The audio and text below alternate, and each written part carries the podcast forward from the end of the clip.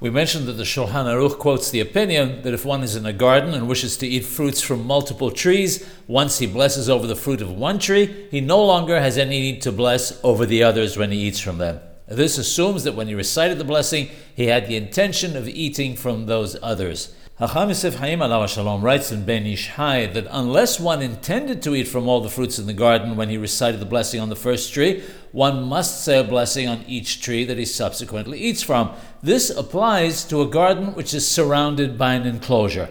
Not only that, but even if one ate fruit from one side of the tree, one must repeat the blessing when eating from the other side unless one had intended to do so from the outset. If the garden is not surrounded by an enclosure, one may not rely on one's intent when reciting the blessing on the first tree. Rather, it depends on whether one can see the original place where one recited the blessing or not. If one can see it, one does not recite a blessing. If one is unable to see the original spot, whether because of the distance or because it's blocked, one has to repeat the blessing when eating the subsequent fruit. This is materially different from the opinion we quoted yesterday, and this is the opinion that Sephardim should follow. This applies to fruit that is not of the seven species. That will be dealt with later, Bezrat Hashem.